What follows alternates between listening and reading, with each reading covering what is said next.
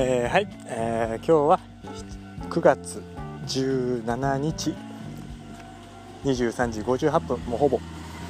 日が変わろうとしてますね。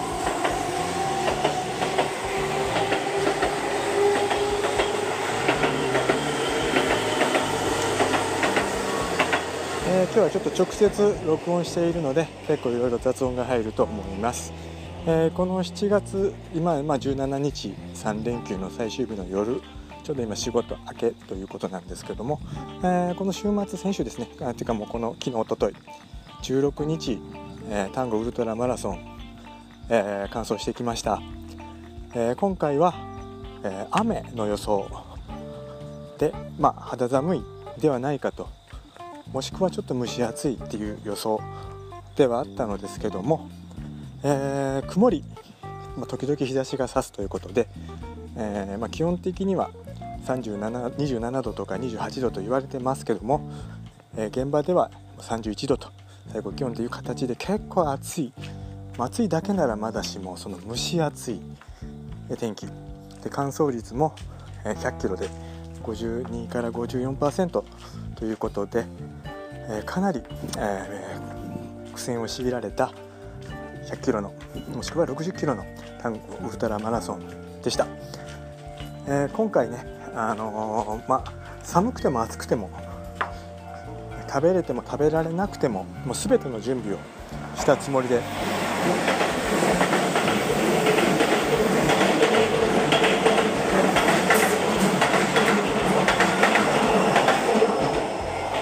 え参加をしました、えー、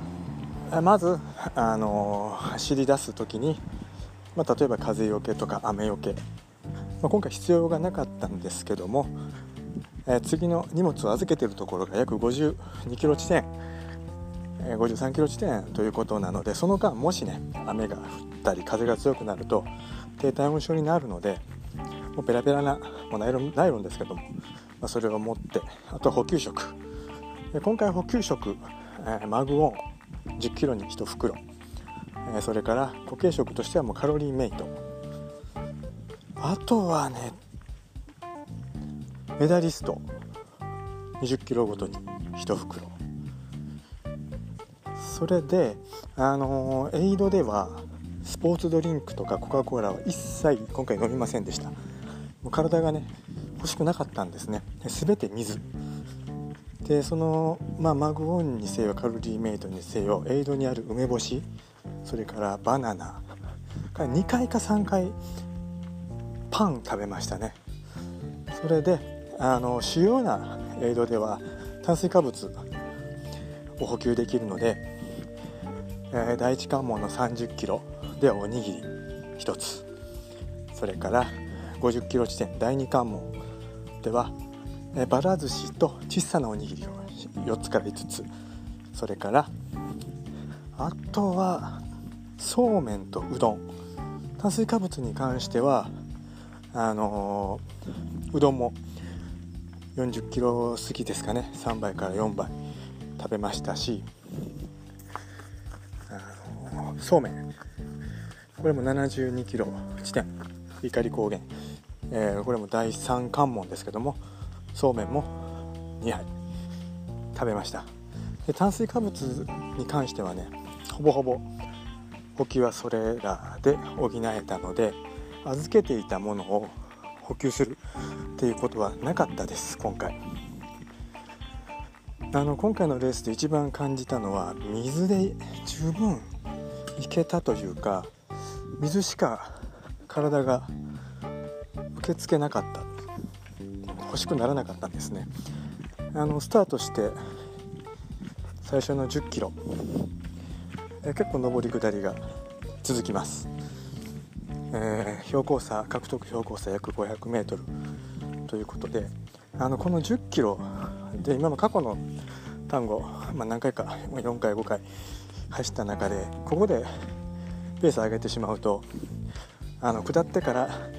フラットな1 0キロが続くんですね。2 0キロ地点まで。そこでペースが落ちてしまうのでかなりあのゆっくり今回は後半にも体と足を残そうとそれからこの蒸し暑さでね今後後半ね光峠でどういうことが起きるかっていうの分からなかったのでかなり6分後半約7分ぐらいのペースで走りました。で大体20キロ地点までは7分弱ぐらいエイドも含めてなんですけども、あのトイレも通過行きましたし結構マイペースで走れましたね、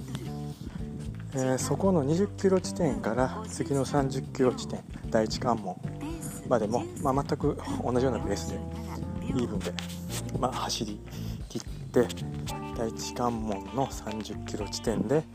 おにぎりねエイドの現地の、ね、本当にいいおばさんっておばちゃんですかね。おばあちゃんの方がねもうここで食べないと食べれないよっていうことで手にねおにぎりを握らせてくれるんですね。まあまあついてね30キロ地点でみんなもうどうしていいかわからないような状態でもう本当に必要なものをねああやって手に握らせてくれる。でもそれをね食べて準備もう一回整えてスタートしました。で40キロ地点まではね約同じように7分弱から7分強、まあ、そこもねあの結構また上り下り始まっているので、あのー、ペースを上げることもなく下げることもなくっていうトータルで見ればそうなんですけどもあの上り坂ではもうパワーウォークほとんど使いました。走らないんじゃなくて走る筋肉を休める。上りでは体を休めるっ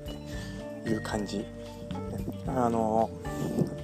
走っても歩いてもそんなにねペース変わらないですね上りは。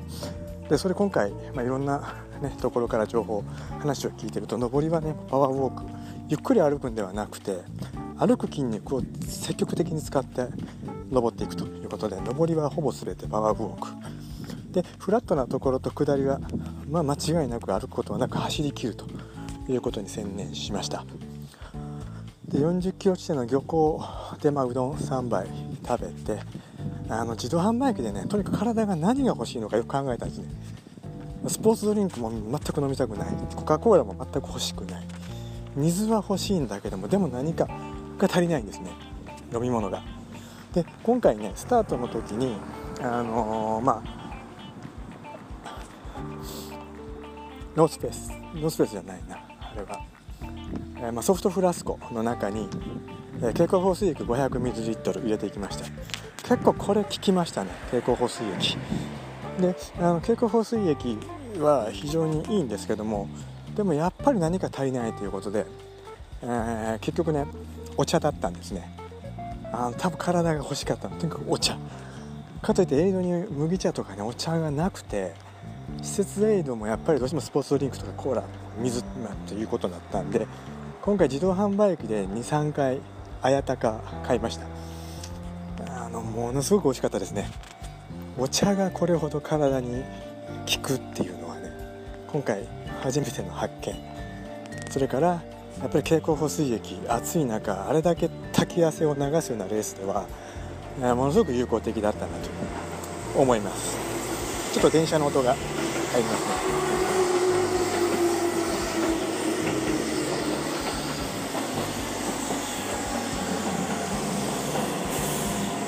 でま40キロを超えてから次のねちょうど中間50数キロのところが第二関門弥生庁舎ということなんですけども、えー、そこに荷物を預けてたんですが、えー、まず、えー、たどり着いてからやっぱりここの名物、ね、ばら寿司なんですね。ただねばら寿司をゆっくり食べてる時間もったいなかったんであ小さなおにぎり、ね、ばら寿司に小さなおにぎりがね4つか5つもらってね乗せてそれであとは果物がものすごく美味しかった梨オレンジ。フルーツはもうどこの間でも出てたら食べれましたね、えー、フルーツ。でそのねばら寿司を持って荷物預けの場所がその補給ができるところから 160m ぐらい離れてたのでもうそれを持って歩いてで荷物を受け取ってで今回もその携帯電話でね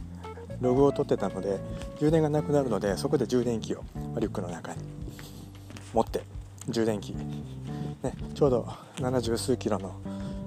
えー、碇高原まで行けば十分100%まで充電できるのでそこだけちょっと充電器を持ってそれから蛍光放水液、ね、50キロ地点で1本消費してたのでそこでまた1本、えー、ソフトフラスコの中に入れてそれとマグオン、ね、えー、そこから約光峠のてっぺんまでの分思ってそれからカロリーメイトと。思ってスタート。しましたね。でそこからねしばらくえー、っと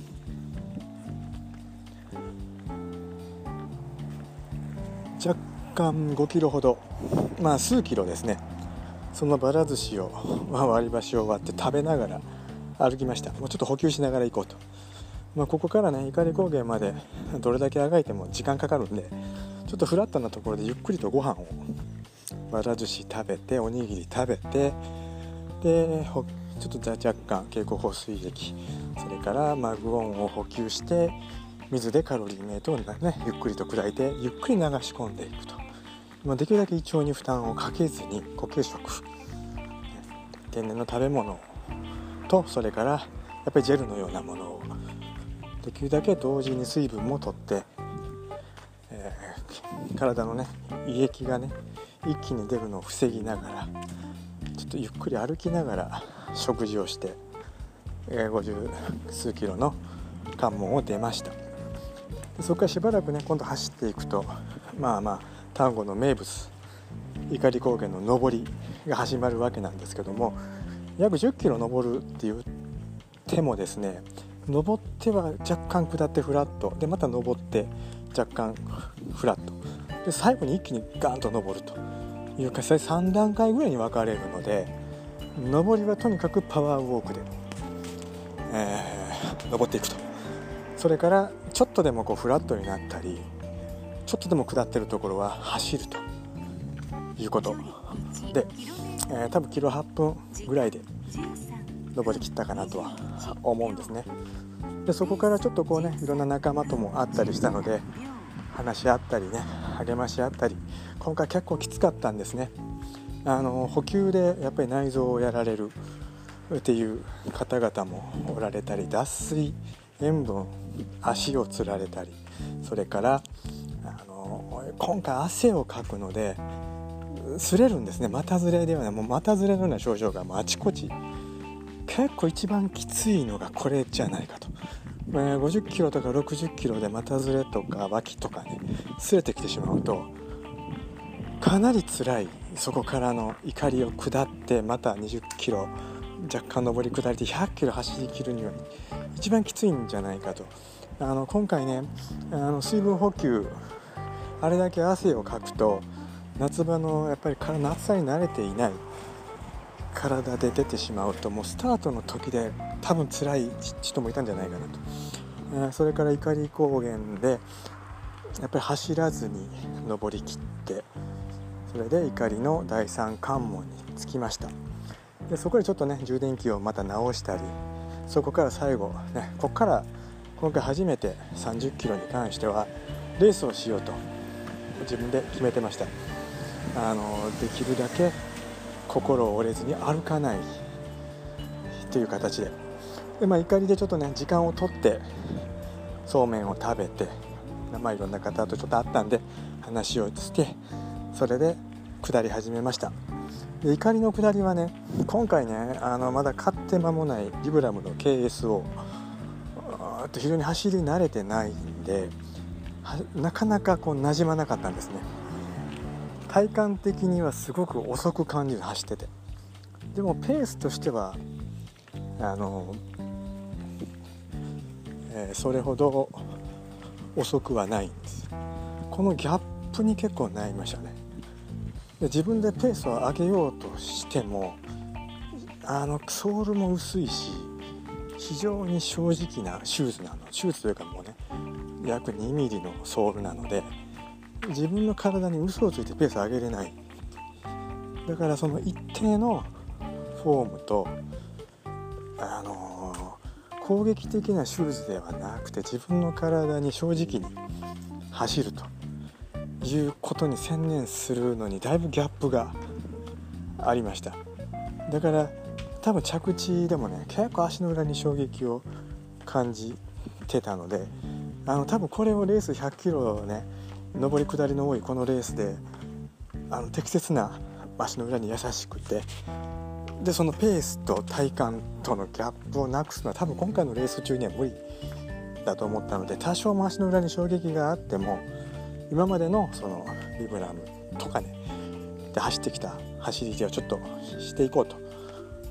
いうことで走りました。で怒りからの下り一気に下っていくわけなんですけども約80キロまで。あの4分15秒から4分35秒ぐらいのペースで下ったと思います、えー、足の裏の衝撃というよりももう太ももですね。あのかなり来てたんですけどもつるほどでもないなと。ただもう釣ってもいいかなと。も心肺機能とか汗をかいて何か塩分とか水分のバランスが崩れてるっていう不安がなかったので、まあ、足をつってもなんとかなるなと、ね、多分どれだけ汗をかいてもある程度補給を途中でもう一度やり直せばもうタイム的にも十分間に合う。乾燥はもう絶対大丈夫だとは思ってたので多少無理してでもタイムを削りながら下っていこうと思いまして80キロ地点まで。あのー、今までの多分単語では一番自分では速いペースで下ったと思います。それで80キロで下った時にやはりダメージが太ももねこのまま行くとちょっとまずいかなと思っていたのでたまたまねレース前に前日にあの受付の時に売っていた、まあ、STC エネルギーとそれから足つり防止の分約2本同時に80約80キロ地点で投入しました。2本。1本ずつですね。これがかなり効きましたね。あの太ももに若干違和感があったのが徐々に消えていく。それから残りねここのやっぱ80キロ前後245キロフラットなようなように見えてやっぱり上り下り繰り返すんですね、えー、単語はねこう怒りを登って終わったような気分になる。でもそこからの下りで足をやられる。それで最後もうそこで完走いけたと思ってもそこからの2 0キロがきついんです実は、えー、ここのね2 0キロで心が折れて、えー、歩くか走りきるかでタイムがものすごく変わります、えー、今回あのえレースをするにあたって最後の2 0キロあのこういうねウルトラっていう大会ってねあの出るのにものすごく労力がいるわけなんですね。当日だけではなくてその手配仕事にしても家庭にしてもそれから普段の練習もう全てを含めてもう数ヶ月の準備とコストがかかってます。でこれから先いろんなことを考えると何回走れるかっていうことを思ってね今回悔いのないように走り切ろうと、えー、最後のこの20キロから30キロちょうど怒りの下りからほぼ全てを自分なりにレースをしたいなと。今まで、えー、あのレースをしながらやっぱり初戦はね自分の体調とかいろんなことを考えてセーブするんですね最後。例えば次の日の朝から仕事があるとかねもしもダウンしてしまって迷惑をかけるんじゃないかとかいろんなことを考えてペースをコントロールしてたわけなんですけども今回は悔いのないように、えこの20キロ走りきりました、え最後ちょうど20キロね、まあ、ペース的には個人的なレベルなんですけども約6分強ということで20キロ80キロから90キロ地点で90キロから100キロ。で最後の10キロが10キロ単位で一番速かった。あのー、非常にきつかったです。ビルドアップネガティブスピリットとか言われても、まあ、このねこの程度のペースこの程度のタイムでそういう次元の話をするのも非常にちょっとおこがましいんですけどもあのいろんな要因を考えて想定通りに今回はレースを終えることができたかなと、えー、タイム的には12時間38分ということで、えー、400強ぐらいですかね全体で、えー、約2000人1800人それを申し込まれてスタートされたのが1700人後半から1800人その中で完走率が52%から53%の大会。あの人それぞれねいろんな思いで走られて。で私も単語ね数年前14時間2分2分及ばずに DNF をしたこともあって。その翌年になんとかリベンジをして去年中止でこう今日ね2年ぶりに今回ね走ったわけなんですけども。絶対に油断をしないように準備をしました。慣れっていうのが一番怖い。あのスイートの時にも一度関門で1回とんでもない失敗をしましたね。これ全て油断。なんとかなるだろう。準備不足です。準備で多分8割9割決まると思うんですけども油断っていうのはね一番タイムとかに影響しますよね。もう完走できるできないっていう次元だと思います。油断してレースに挑む。これほど無駄なことはないです。万全な状態をいかにそれまでに作るか、ね、それは寒さなり雨なりギアなり補給なりいろんなことをできるだけ今のその時の知識。を持って挑めば終わってから後悔なくいけたかなと。それで今回のね、えー、タンゴウルトラに関して前回のあのスイートウルトラの時はほぼ全てジェル。要はあのそういうジェルとかで走りました。ほぼほぼエイドでは梅干しと水分のみと。その時にね水分っていうのをスポーツドリンクとかコーラで走ったんですね。それからジェルのみと。であのレース80キロ地点から全ての食べ物を食べたくなくなったんですね。あのスイートその時はそういう走り方がベストだと思ったんですけども今回で認識変わりましたね。あのエイドでのスポーツドリンクとかコカ・コーラってやっぱり血糖値を一気に細部細部するのか、えー、次回からはできるだけ水それを同時に補給食を摂取すると、ね、あの一緒に摂取する。すると非常に胃腸が楽ですよね。今回それをね補給のところで痛感したのと今回ね水分損失率はもう多分7リッター8リッターかなりの汗をかいてます。で経口補水液非常に効果的でした。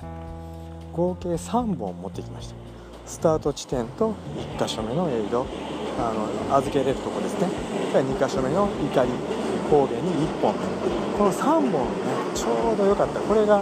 アウトナイトでは多分かなり違ったと思います。経口補水液私個人的には今回非常に効きましたね。えー、あとは汗。あれだけ汗をかく、えー、今回夏場に汗をかく。汗をかける体を作るということを非常に心がけたんですね。でそれがね今回効果的に。あのスタートの時まではねやっぱりどうしてもねエアコンのところにいたりとか涼しい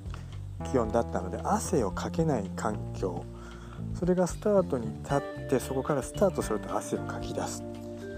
でそこから非常に蒸し暑い中を山を登っていくと。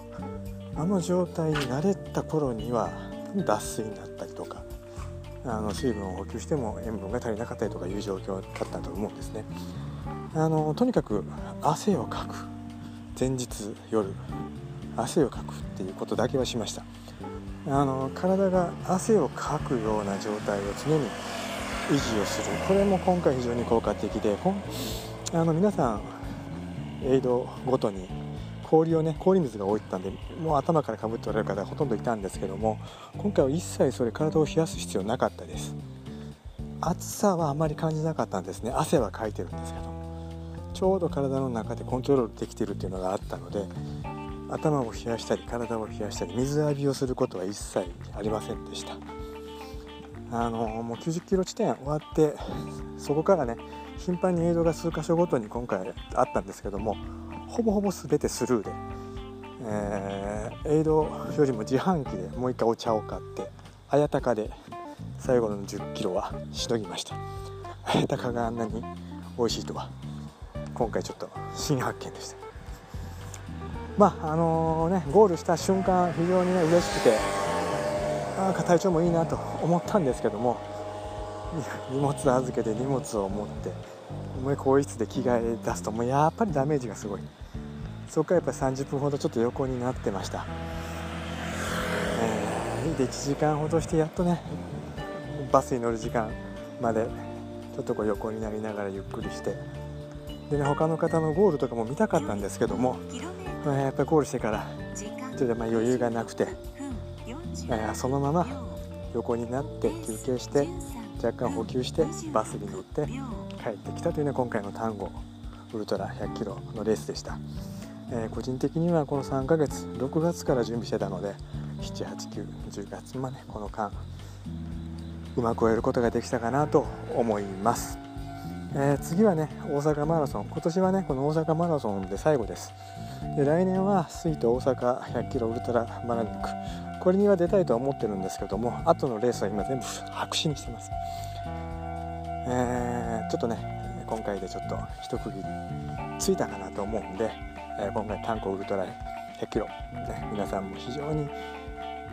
地元の方々去年ね中止になって非常に悔しかったという話も聞いてね本当にね去年中止それを乗り越えて2年分の思いで開催した方々には感謝したいし本当にありがとうと。それからえー、また来年もね単語出たいとは思うんです、ね、ただちょっとまた来年はちょっと一旦ねスイート以外は全てリセットということで、えー、また出れれば楽しんで走りたいなと思います。では今日はそういうところで。